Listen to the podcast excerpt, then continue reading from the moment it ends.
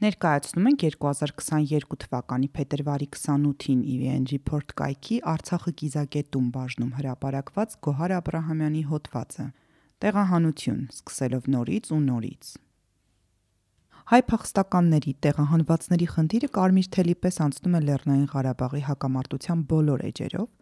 թերևս այդպես էլ չգտնելով իր ծանրակշիռ ներկայությունը որոշում կայացնողների օրակարգում։ Արցախի հայ բնակչության ինքնորոշման պաշտպանության նպատակով 1988 թվականի փետրվարին մեկնարկած Ղարաբաղյան շարժմանը զուգընթաց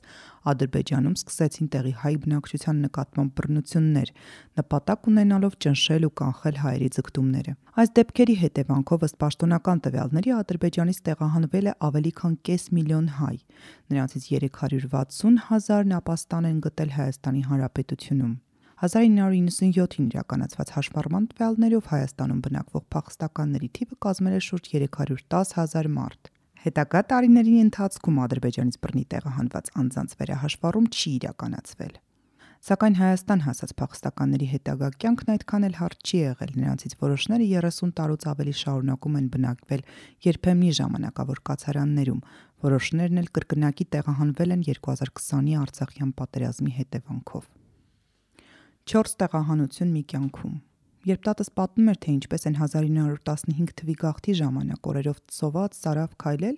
իսկ երբ գետով անցնելիս մեջքին կապած երկու երեխաներից մեկին կպել էր թուրքի գնդակը, արնակամ երեխային ստիպված է եղել նետել գետը, որ գոնե մյուս երեխայի հորս ծանրությանը դիմանա, մեզ համար հեքիաթ էր թվում, ու չէի էլ կարող պատկերացնել, որ ընդամենը մի քանի տարի հետո այդ դաժան հեքիաթի մեջ ես էի հայտնվելու։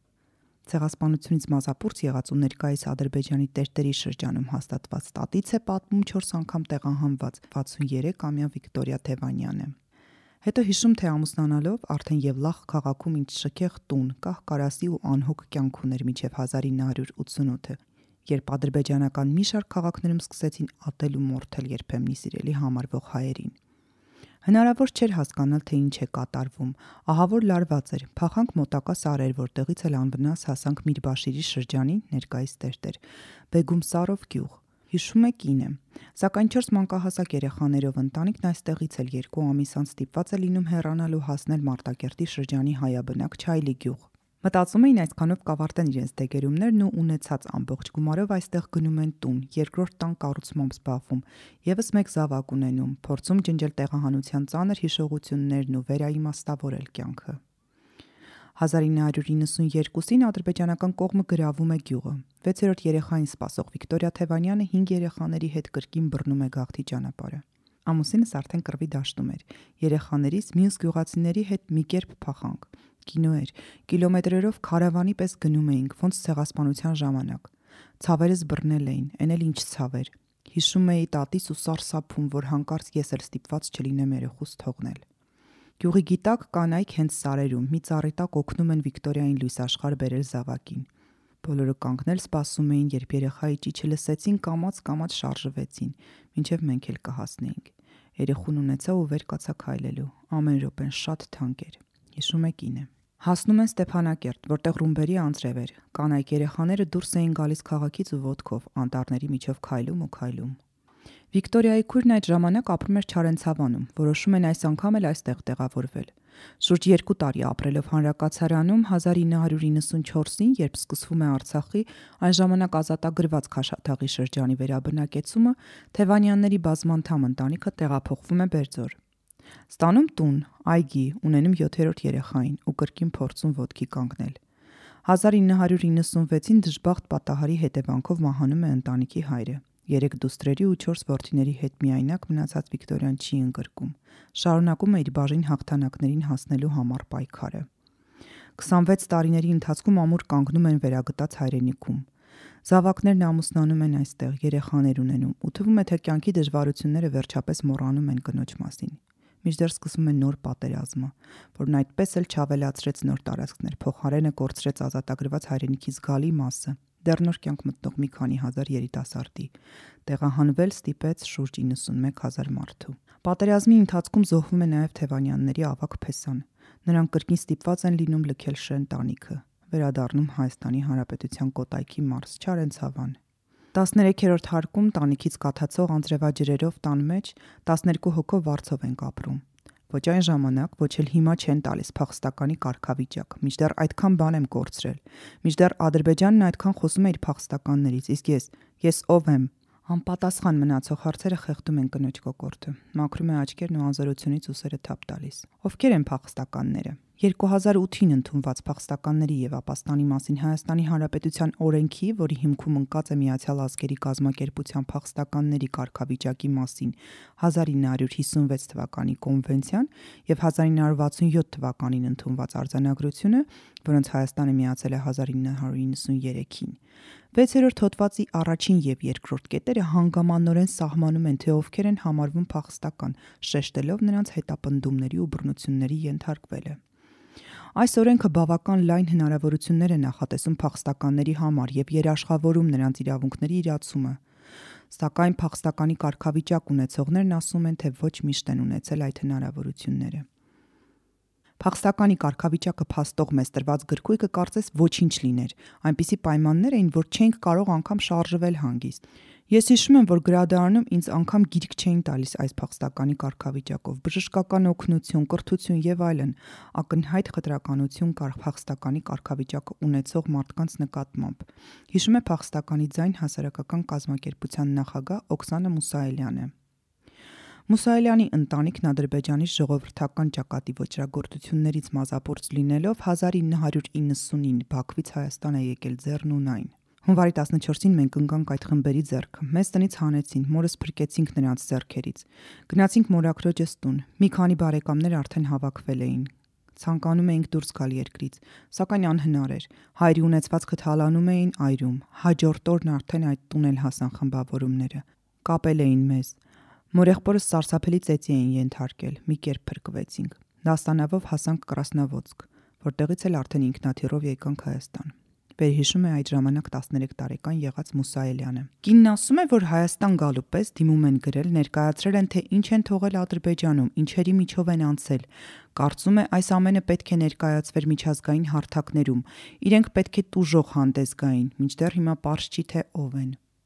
Ադրբեջանական կողմը շատ ակտիվ օգտագործում է իր փախստականների խնդիրն ու parberabar բարձրաձայնում նրանց վերաբերող հարցերը։ Մինչդեռ Հայաստանում այս խնդիրները տարիներ շարունակ լրացվել են։ Մեր իրավունքները որևէ կերպ չեն պաշտպանվել։ Մեր խնդիրները որևէ տեղ չեն բարձրաձայնվել։ Ասում է Մուսայելյանը վստահեցնելով, որ այս հարցերը պետք է բարձրաձայնել միջազգային հարթակներում։ Դժվար ընտրություն։ Փախստականի կարգավիճակն ընդդեմ բնակապահովման։ Սակայն հեճուկս փախստականներին որպես հակամարտության հաղթաթղթերից մեկը ներկայացնող ու parberabar նրանց խնդիրներն առաջ քաշող Ադրբեջանի Հայաստանի իշխանությունները 1990-ականների կեսերից որոշեցին մեկնարկել նատուրալիզացիայի քաղաքացիություն հատկացնելու ծրագիրը, որն ըստ փախստականներից շատերի իրենց խնդիրը կոծկելու քաղաքականություն է։ Մուսայելյանը բացատրում է, որ Ադրբեջանից բռնագաղթածները ոչ թե չեն ցանկանում դառնալ Հայաստանի Հանրապետության քաղաքացի, այլ մտավախություն ունեն, որ այսպիսով փակված կհամարվի իրենց խնդիրը։ Կմոռացվի, որ իրենք այդքան բան են թողել Ադրբեջանում, այդքան դժվարությունների միջով են անցել։ Ես նույնիսկ հիշում եմ, որ մեզ ասում էին՝ ընդունեք քաղաքացիություն ու մենք 2-3 տարվա ընթացքում կկարգավորենք ձեր բնակ պայմանները։ Իրականում քաղաքացիություն ընդունած մարդիկ այդ պարտադրված նատուրալիզացմանը ենթարկվեցին։ Սակայն դրանից հետո այս մարդիկ կրկին մնացին առանց որևէ բանի, մնացել են նույն վայրերում, սոցիալական նույն խնդիրներն ունեն, սակայն Հայաստանի Հանրապետության քաղաքացի են, ասում է Մուսայելյանը։ 1997-ից Ադրբեջանից բռնագաղթած անձանց բնակարաններով ապահովելու ծրագրերի կարևորագույն պայմանը Հայաստանի Հանրապետության քաղաքացիություն ունենալն է։ Ըստ Մուսայելյանի ունեցած տվյալների, այս ամենի հետևանքով Ադրբեջանից բռնագաղթածներից փախստականի կարգավիճակ այժմ ունի շուրջ 20000 մարդ։ Տարածքային կառավարման եւ ենթակառուցվածքների նախարարության միգրացիոն ծառայության հանրային կապերի պատասխանատու Նելի Դավթյանը հայտնում է, որ 1919-ից պետությունը մեկնարկել է փախստականներին բնակարան տրամադրել նոր ծրագիր, որով պայմանավորված կրկին շատերը ստիպված կլինեն հրաժարվել այս կարգավիճակից։ Ի դեպ 2019-ի հունիսին ամփոփված տվյալներով Ադրբեջանից բռնագաղթված բնակարանային ապահովման կարիք ունեցող 882 ընտանիքներ կան Հայաստանում, 628-ը Երևանում, 254-ը մարզերում։ Իսկ այս ծրագրով կլուծվի Երևանում ծայրահեղված պայմաններում ապրող 250 ընտանիքի բնակարանի հարցը։ Նման իրավիճակում իհարկե փոքրինչ դժվար է խոսել այն մասին, թե ունենք փախստականներ ու նրանք որոշակի պահանջներ ունեն, ասում է Մուսայելյանը։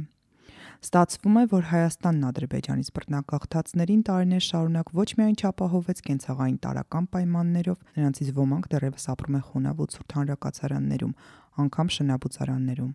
այլև կորցրեց նրանց որպես Լեռնային Ղարաբաղի հակամարտության կարևոր կողմ։ Դարձի շրջանս յուր Փախստականները եւ միջազգային իրավունքը քաղաքացիական հասարակության ցանցի համակարգող Էլեոնորա Ասատրյանն ասում է,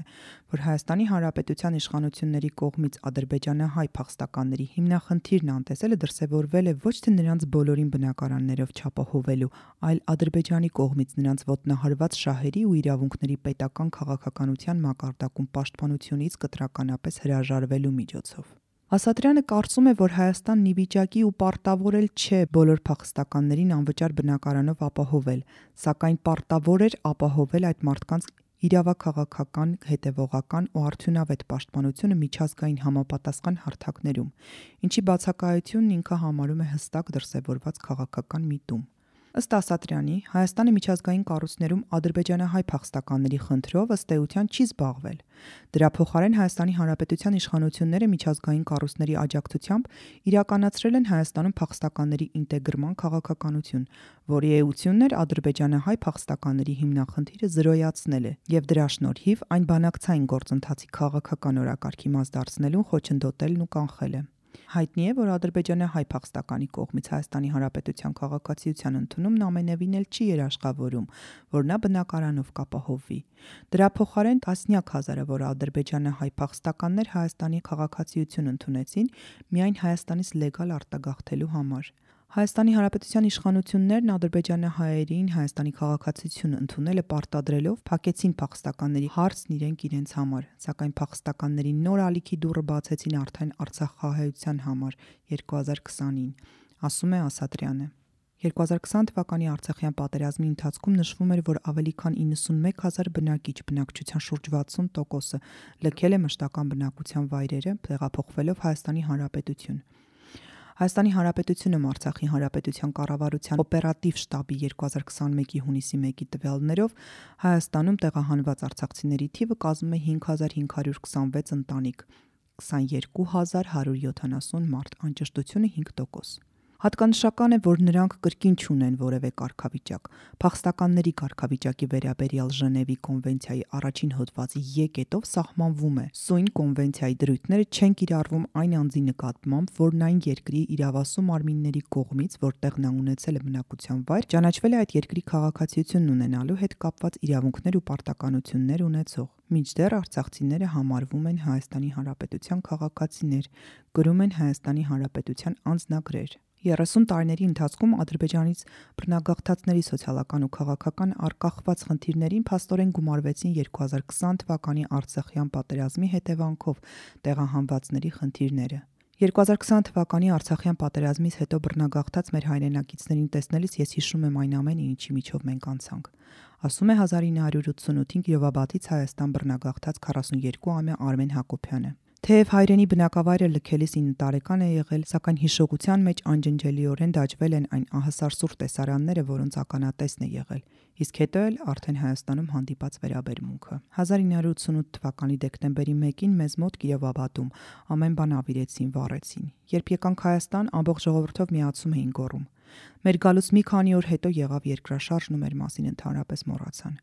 Ամբողջ ազգով օգնում էինք երկրաշարժի հետևանքով տուրացներին, ելում էին հետաքրքիր բռնագաղթածները, որոնք եկել ու պարզապես դրսերում էին մնում։ Ասում է Հակոբյանն ու ցավով հիշում, թե իրենց ինչպես էին ծաղրում ու անգամ քարերով հարվածում հայերեն չհասկանալու եւ ռուսերեն խոսելու համար։ Մինչդեռ Ադրբեջանում տարիների ընթացքում փակվում էին հայկական դպրոցները տեղի հայ բնակչությանը փաստացի զրկելով հայերեն սովորելու հնարավորությունից։ Հակոբյանի ընտանիքը հայրը, մայրը, քույրը, եղբայրն ու ինքը 1993-ին վերջապես տեղավորվում են Երևանի Արաբկիր վարչական շրջանում գտնվող նախկին Պրագա անվանումով հյուրանոցի